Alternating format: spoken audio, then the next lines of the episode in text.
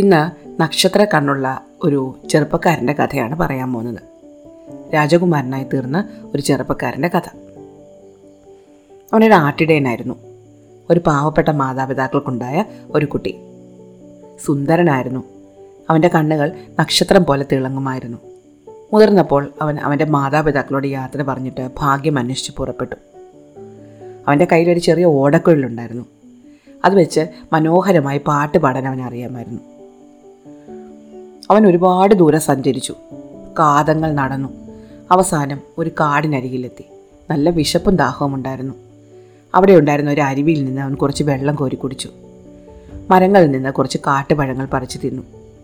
എന്നിട്ട് അവിടെ നിന്ന് വിശ്രമിച്ചപ്പോൾ അവൻ്റെ കീശയിൽ നിന്ന് അവൻ്റെ ഓടക്കുഴലെടുത്ത് അവൻ മനോഹരമായൊരു പാട്ട് പാടി. നോക്കുമ്പോൾ ഉണ്ട് കാട്ടിൽ നിന്ന് കുറേ ചെമ്മരി ആടുകൾ ഇറങ്ങി വരുന്നു. അവൻ്റെ പാട്ട് കേട്ട് വന്നതാണ്. ചെമ്മരി ആടുകൾ അവൻ്റെ ചുറ്റും നിരന്ന് നിന്ന് പാട്ട് കേൾക്കാൻ തുടങ്ങി. പാട്ട് നിർത്തിയിട്ടും ചെമ്മരി ആടുകൾ അവനെ വിട്ടുപോയില്ല. അവൻ്റെ ഒപ്പം തന്നെ കൂടി. തൊട്ടടുത്തുണ്ടായിരുന്ന അരുവിയിൽ നിന്ന് വെള്ളം കുടിച്ച് അവിടെ നിന്ന് പുല്ലിൽ നിന്ന് ചെമ്മരി ആടുകൾ അവനെ ചുറ്റിപ്പറ്റി നിന്നു. പിറ്റേന്നും അവൻ പാട്ട് പാടി. അന്ന് കുറേ കൂടി ചെമ്മരി ആടുകൾ വന്നു. അങ്ങനെ അവന് ചുറ്റും കുറേ ആടുകളായി. അങ്ങനെ ഒരു ദിവസം അവൻ ആ ആടുകളുടെ എല്ലാം രോമം വെട്ടി അതുമായിട്ട് നഗരത്തിലേക്ക് പോയി. അത് വിറ്റു, കുറച്ച് പണമുണ്ടാക്കി. അതുകൊണ്ട് കുറച്ച് നല്ല ഭക്ഷണം വാങ്ങി കഴിച്ചു. അവൻ്റെ വസ്ത്രങ്ങളൊക്കെ കീറി പറഞ്ഞു പോയിരുന്നു. അതുകൊണ്ട് ഒരു വസ്ത്രവും വാങ്ങി. അവൻ ഈ പോയിരുന്ന നഗരത്തിലെ രാജാവ് ഒരു ദുഷ്ടനായ രാജാവായിരുന്നു. ഈ രാജാവിന് കുറേ നിയമങ്ങളുണ്ട്, അദ്ദേഹം സ്വയം ഉണ്ടാക്കിയ നിയമങ്ങൾ. അതിനൊന്നനുസരിച്ച് രാജാവ് തുമ്മുകയാണെങ്കിൽ ഉടൻ രാജ്യത്തെ ജനങ്ങളെല്ലാവരും രാജാവ് വിജയിക്കട്ടെ, അദ്ദേഹത്തിന് ആരോഗ്യമുണ്ടാകട്ടെ എന്ന് പറയണം. നമ്മുടെ നക്ഷത്ര കണ്ണുള്ള ചെറുപ്പക്കാരൻ ചന്തയിൽ സാധനം വാങ്ങിക്കൊണ്ട് നിന്ന സമയത്താണ് രാജാവ് തുമ്മിയത്. രാജാവ് തുമ്മിയതും ഭടന്മാർ നാട്ടിലേക്ക് ഓടിയിറങ്ങി രാജാവ് തുമ്മി എന്ന് വിളംബരം ചെയ്തു.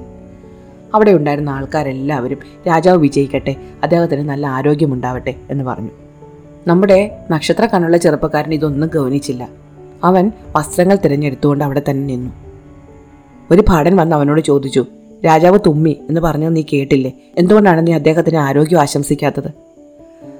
അവൻ പറഞ്ഞു, ഞാൻ എന്തിനാണ് രാജാവിന് ആരോഗ്യം ആശംസിക്കേണ്ടത്? ഞാനൊരു വഴിപോക്കൻ. ഇവിടുത്തെ രാജാവ് തുമ്മിയാൽ എനിക്കെന്താ? അദ്ദേഹം അദ്ദേഹത്തിൻ്റെ മകളെ എനിക്ക് വിവാഹം കഴിച്ചു തന്നിട്ടൊന്നുമില്ലല്ലോ. ഇത് കേട്ടപ്പോൾ ഭടന് ദേഷ്യം വന്നു. അയാൾ ചെന്ന് മറ്റു ഭടന്മാരോട് പറഞ്ഞു. അവരെല്ലാവരും കൂടെ വന്ന് അവനെ പിടിച്ചു കെട്ടി രാജകൊട്ടാരത്തിലേക്ക് കൊണ്ടുപോയി. രാജാവ് തുമ്മിയപ്പോൾ അദ്ദേഹത്തിന് ആരോഗ്യം ആശംസിച്ചില്ല എന്ന് പരാതിപ്പെട്ടു. രാജാവിൻ്റെ ദേഷ്യം വന്നു. രാജാവ് ചോദിച്ചു, നീ എന്തുകൊണ്ടാണ് ഞാൻ തുമ്മിയപ്പോൾ രാജാവ് വിജയിക്കട്ടെ, അദ്ദേഹത്തിന് ആരോഗ്യമുണ്ടാവട്ടെ എന്ന് പറയാതിരുന്നത്? അവനൊരു കൂസലുമില്ലാതെ പറഞ്ഞു, ഞാൻ എന്തിനു പറയണം? ഞാൻ അങ്ങയുടെ മകളെ വിവാഹം കഴിച്ചിട്ടൊന്നുമില്ലല്ലോ. ഇനി ഞാൻ അങ്ങനെ പറയണമെന്നുണ്ടെങ്കിൽ ഒരു കാര്യം ചെയ്യും, അങ്ങയുടെ മകളെ എനിക്ക് വിവാഹം കഴിച്ചു തരൂ. രാജാവിൻ്റെ ദേഷ്യം വന്നു. രാജാവ് ഉടൻ തന്നെ ഭടന്മാരോട് പറഞ്ഞു, ഇവനെ ഉടൻ തന്നെ പന്നിക്കുഴിയിൽ കൊണ്ടുപോയി കളയൂ. അവിടുത്തെ ഒരു ശിക്ഷാരീതിയായിരുന്നു അത്.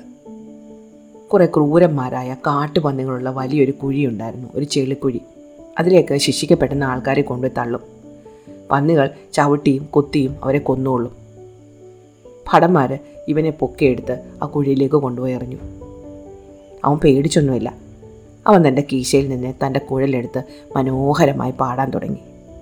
അവനെ കുത്തിക്കൊല്ലാൻ വേണ്ടിയിട്ട് ഓടിയെത്തിയ പന്നികൾ ശാന്തരായിട്ട് മാറിയിരുന്ന് പാട്ട് കേൾക്കാൻ തുടങ്ങി. വൈകുന്നേരമായിരുന്നു അവനെ കുഴിയിൽ കൊണ്ട് തള്ളിയത്. നേരം വെളുക്കും വരെ അവനവിടെ കിടന്ന് പാട്ടുപാടി. രാവിലെ അവൻ്റെ ജടവെടുത്ത് മാറ്റാൻ വേണ്ടി ഭടന്മാർ വന്നപ്പോൾ ഉണ്ട് ഒരു കുഴപ്പവുമില്ലാതെ അവൻ കുഴിയിലിരിക്കുന്നു. അവരവനെ അവിടെ നിന്നെടുത്ത് രാജാവിൻ്റെ മുന്നിൽ ഹാജരാക്കി. പന്നിക്കുഴിയിൽ കിടന്നിട്ട് അവനൊന്നും പറ്റിയില്ല എന്ന് പറഞ്ഞു. രാജാവിന് വലിയ അത്ഭുതമായിപ്പോയി. ആദ്യമായിട്ടാണ് ഒരാൾ പന്നിക്കുഴിയിൽ നിന്ന് രക്ഷപ്പെടുന്നത്. രാജാവ് പറഞ്ഞു, ഇത്തവണ രക്ഷപ്പെട്ടു, പക്ഷേ അടുത്ത ശിക്ഷയിൽ നിന്ന് രക്ഷപ്പെടില്ല. നീ എനിക്ക് ആരോഗ്യം ആശംസിക്കൂ, ഞാൻ നിന്നെ വെറുതെ വിടാം. അവൻ പറഞ്ഞില്ല, ഞാൻ അങ്ങേക്ക് വിജയം ആശംസിക്കില്ല, ആരോഗ്യം ആശംസിക്കില്ല. വേണമെങ്കിൽ അങ്ങയുടെ മകളെ എനിക്ക് വിവാഹം കഴിച്ചു തരൂ, അപ്പോൾ ഞാൻ നോക്കാം. രാജാവ് അത്ഭുതം മറച്ചു വെച്ച് അവനോട് പറഞ്ഞു, ഈ ശിക്ഷയിൽ നിന്ന് രക്ഷപ്പെട്ടു, പക്ഷേ അടുത്ത ശിക്ഷയിൽ നിന്ന് നീ രക്ഷപ്പെടാൻ പോകുന്നില്ല. ഇനി നമുക്ക് പിന്നെ കത്തികൾ നിറഞ്ഞ കുഴിയിലിടാം. അടുത്ത ശിക്ഷാവിധി അങ്ങനെയാണ്. ഒരു ഇരുണ്ട കുഴിയുണ്ട്, ഒരു കിണർ പോലെയുള്ള ഒന്ന്. അതിൻ്റെ വശങ്ങളിൽ നീണ്ട കത്തികൾ കുത്തിപ്പിടിപ്പിച്ചിട്ടുണ്ട്. ഒരാൾ താഴേക്കിട്ടാൽ ആ കത്തികളിലൂടെ ആയിരിക്കും താഴേക്ക് വീഴുന്നത്. വീണ് വീണ് താഴെ എത്തുമ്പോഴേക്കും അവൻ മുറിഞ്ഞ് പല കഷ്ണങ്ങളായി തീരും. ഈ കുഴിയിൽ ഭയങ്കര ഇരുട്ടായതിന് കാരണം ഈ കുഴിയിൽ ഭയങ്കര ഇരുട്ടായത് കാരണം അതിൻ്റെ ഏറ്റവും അടിയിൽ ഒരു വിളക്കും കത്തിച്ചു വെച്ചിട്ടുണ്ടായിരുന്നു. ഭടന്മാർ അവനെ ആ കുഴിയുടെ അടുത്തേക്ക് കൊണ്ടുപോയി. ഇരുമ്പ് കൊണ്ടുണ്ടാക്കിയ വാളുകൾക്ക് തൻ്റെ പാട്ട് കേട്ടാൽ ഒരനക്കവും ഉണ്ടാകില്ല എന്ന് അവനറിയാമായിരുന്നു. അതുകൊണ്ട് അവൻ ഭടന്മാരോട് പറഞ്ഞു, എന്നെ കുറച്ച് നേരത്തേക്ക് ഒറ്റയ്ക്ക് വരണം, എനിക്കൊന്ന് പ്രാർത്ഥിക്കണം, എന്തായാലും നിങ്ങൾ എന്നെ കൊല്ലാൻ പോകല്ലേ. അവർ സമ്മതിച്ചിട്ട് കുഴിയുടെ അടുത്തുനിന്ന് കുറച്ച് ദൂരേക്ക് മാറി നിന്നു. അവൻ അവിടെ നിന്ന് ആലോചിച്ചു എന്ത് ചെയ്യും. അപ്പോൾ അവൻ്റെ കയ്യിൽ ആടിനെ മേയ്ക്കുന്ന വടിയുള്ള കാര്യം ഓർത്തു. അവൻ ആ വടിയുടെ മുകളിൽ തൻ്റെ തൊപ്പി കുത്തിവെച്ചു, ഉടുപ്പ് ആ വടി അണിയിച്ചു. വടി കുഴിയുടെ അടുത്ത് കുത്തിവെച്ചിട്ട് അവൻ കുറച്ചപ്പുറത്തേക്ക് മാറി നിന്നിട്ട് ഭടന്മാരോട് വിളിച്ചു പറഞ്ഞു, ശരി എന്നെ ഇനി കുഴിയിലേക്ക് തള്ളിയിട്ടുള്ളൂ. ഭടന്മാർ ഓടി വന്ന് ഒറ്റ തള്ളു കൊടുത്തു. വടിയും തൊപ്പിയും ഉടുപ്പും കുഴിക്കുള്ളിലേക്ക് വീണു. ഉടുപ്പ് താഴേക്ക് ചെന്ന് വിളക്കിൻ്റെ മേളിൽ വീണത് കാരണം വിളക്ക് കെട്ടുപോയി. അവൻ കുറച്ചപ്പുറത്ത് മാറി നിന്നത് കാരണം ഭടന്മാർ അവനെ കണ്ടില്ല. അവൻ ചത്തുപോയി എന്ന് കരുതി അവരങ്ങ് പോവുകയും ചെയ്തു. രാവിലെ ഭടന്മാർ വന്ന് നോക്കുമ്പോൾ കുഴിയുടെ കരയിലിരുന്ന് പാട്ട് പാടുന്നുണ്ട് നമ്മുടെ ചെറുപ്പക്കാരൻ. അവരപ്പോൾ തന്നെ അവനെ രാജാവിൻ്റെ മുന്നിൽ ഹാജരാക്കി. വാളുകൾ നിറഞ്ഞ കുഴിയിൽ വീണിട്ടും അവൻ ചത്തുപോയില്ല എന്നറിയിച്ചു. രാജാവിന് ഇത് വലിയ അത്ഭുതമായിപ്പോയി. രാജാവ് അത്ഭുതം മറച്ചു വെച്ച് അവനോട് പറഞ്ഞു, ഈ ശിക്ഷയിൽ നിന്ന് രക്ഷപ്പെട്ടു, പക്ഷേ അടുത്ത ശിക്ഷയിൽ നിന്ന് നീ രക്ഷപ്പെടാൻ പോകുന്നില്ല. രക്ഷപ്പെടണമെങ്കിൽ നീ എനിക്ക് ആരോഗ്യം ആശംസിക്കൂ. അവൻ പറഞ്ഞു, ഇല്ല, ഞാൻ അങ്ങേക്ക് ആരോഗ്യം ആശംസിക്കില്ല. വേണമെങ്കിൽ അങ്ങയുടെ മകളെ എനിക്ക് വിവാഹം കഴിച്ചു തരൂ, എന്നിട്ടൊന്ന് തുമ്മി നോക്കൂ, അപ്പം ഞാൻ ആരോഗ്യം ആശംസിക്കാം. രാജാവ് ഉടൻ തന്നെ പറഞ്ഞു, എന്നാൽ ഇവനെ മൂങ്ങാ മണ്ഡപത്തിൽ കൊണ്ടുപോയി ഇരുത്തും, മൂങ്ങാളവനെ കൊത്തിക്കൊല്ലട്ടെ. മൂങ്ങാ മണ്ഡപത്തിൽ ഇരുത്തുന്നത് ആ രാജ്യത്തെ അടുത്ത ശിക്ഷാവിധിയായിരുന്നു. വലിയൊരു ഗോപുരമുണ്ട്, ഒരു വലിയ മണ്ഡപം. ആ മണ്ഡപത്തിനുള്ളിൽ നിറയെ മൂങ്ങകളാണ്. ആരെങ്കിലും അങ്ങോട്ട് ചെല്ലുകയാണെങ്കിൽ മൂങ്ങകൾ അവരെ കൊത്തിക്കൊല്ലും. ഭടന്മാർ അവനെ ആ മണ്ഡപത്തിൽ കൊണ്ടുപോയിട്ടു. അവൻ നോക്കുമ്പോൾ ജനലഴികളിലും ഭിത്തിയുടെ വിടവിലും ഒക്കെ മൂങ്ങകൾ നിറഞ്ഞിരിപ്പുണ്ട്. അവൻ്റെ ശബ്ദം കേട്ടതും മൂങ്ങകളെല്ലാം കൂടി പറന്നവനെ കൊത്താൻ വന്നു. അവൻ തൻ്റെ ഓടക്കുള്ളിലെടുത്ത് വായിച്ചു. മൂങ്ങകൾ മാറി പാട്ട് കേട്ടിരുന്നു, ആസ്വദിച്ചു. അവനെ ഒന്നും ചെയ്തില്ല. രാവിലെ ഭടന്മാർ വന്ന് നോക്കുമ്പോൾ സാധാരണ പോലെ അവൻ പാട്ടും പാടിയിരിപ്പുണ്ട്. ഭടന്മാർ അവനെ വീണ്ടും രാജാവിൻ്റെ അടുത്ത് കൊണ്ടുപോയി.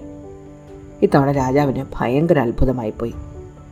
എന്തുകൊണ്ടായാലും ഇവനെ കൊല്ലാൻ പറ്റില്ല എന്ന് രാജാവിന് മനസ്സിലായി. രാജാവ് അവനോട് പറഞ്ഞു, നീ എൻ്റെ കൂടെ വരൂ, ഞാൻ നിന്നെ ഒരു കാര്യം കാണിച്ചു തരാം. രാജാവ് അവനെ തേരിൽ കയറ്റിക്കൊണ്ടുപോയി. രാജാവ് അവനോട് പറഞ്ഞു, നീ ഇങ്ങനെ എത്ര ശിക്ഷകളായിട്ട് ഏറ്റുവാങ്ങും? ഞാൻ തുമ്മിയതിന് എനിക്കൊരു സൗഖ്യം ആശംസിച്ചാൽ പോരായിരുന്നോ? അവൻ പറഞ്ഞില്ല, അങ്ങയുടെ മകളെ എനിക്ക് വിവാഹം കഴിച്ചു തന്നാൽ ഞാൻ അങ്ങക്ക് സൗഖ്യം ആശംസിക്കാം. രാജാവിന് കലശലായി ദേഷ്യം വന്നു. രാജാവ് അവനെ വിളിച്ചുകൊണ്ട് തേരിൽ കയറി. തേര് കുറേ ദൂരം ഉരുണ്ടു ചെന്നപ്പോൾ ഒരു വലിയ വെള്ളിക്കാട് കണ്ടു. വെള്ളി കണ്ടുള്ള മരങ്ങൾ, വെള്ളി കണ്ടുള്ള ചെടികൾ, പൂക്കൾ, കായകൾ.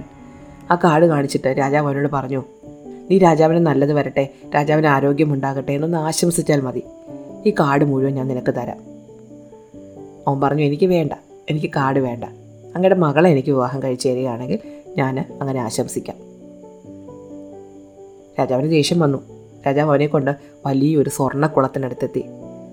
സ്വർണ്ണ നിറത്തിലുള്ള വെള്ളം, സ്വർണ്ണ മീനുകൾ, സ്വർണ്ണ പടവുകൾ.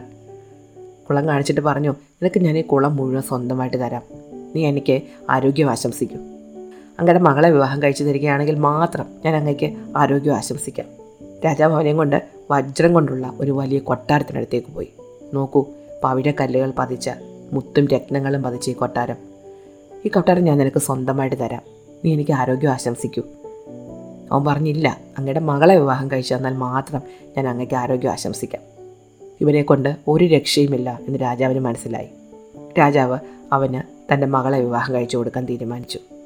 വിവാഹം വലിയ കെങ്കേമമായിട്ടായിരുന്നു നടത്തിയത്. വലിയ വിരുന്നുണ്ടായിരുന്നു. വിരുന്നിന് ഒരുപാട് ആൾക്കാർ വന്നു. അങ്ങനെ വിവാഹം നടന്നു, വിരുന്ന് നടന്നു. വിരുന്നിനിടയ്ക്ക് നല്ല എരിവുള്ള ഒരു കറി മുന്നിലേക്ക് എത്തിയതും അതിൻ്റെ മണം അടിച്ചിട്ട് രാജാവിന് തുമ്മാൻ വന്നു. രാജാവ് തുമ്മി. ഉണ്ടായിരുന്ന ആൾക്കാരെല്ലാം ചാടി എഴുന്നേറ്റ് രാജാവ് വിജയിക്കട്ടെ, അദ്ദേഹത്തിന് ആരോഗ്യമുണ്ടാവട്ടെ എന്ന് ആശംസിച്ചു. നമ്മുടെ ചെറുപ്പക്കാരനാണെങ്കിൽ ചാടി എഴുന്നേറ്റ് മുട്ടുകുത്തി രാജാവിൻ്റെ കൈ പിടിച്ച് നെറ്റിമേലേക്ക് വെച്ചിട്ട് പറഞ്ഞു, മഹാരാജാവ് വിജയിക്കട്ടെ, അങ്ങേക്ക് ആരോഗ്യം ഉണ്ടാകട്ടെ, മഹാരാജാവ് വിജയിക്കട്ടെ, അങ്ങേക്ക് ആരോഗ്യം ഉണ്ടാകും, അങ്ങേക്ക് ആരോഗ്യം ഉണ്ടാകട്ടെ, മഹാരാജാവ് നീണാൾ വാഴട്ടെ, അങ്ങേക്ക് ആരോഗ്യം ഉണ്ടാകട്ടെ, മഹാരാജാവ് വിജയിക്കട്ടെ, അങ്ങേക്ക് ആരോഗ്യം ഉണ്ടാകട്ടെ.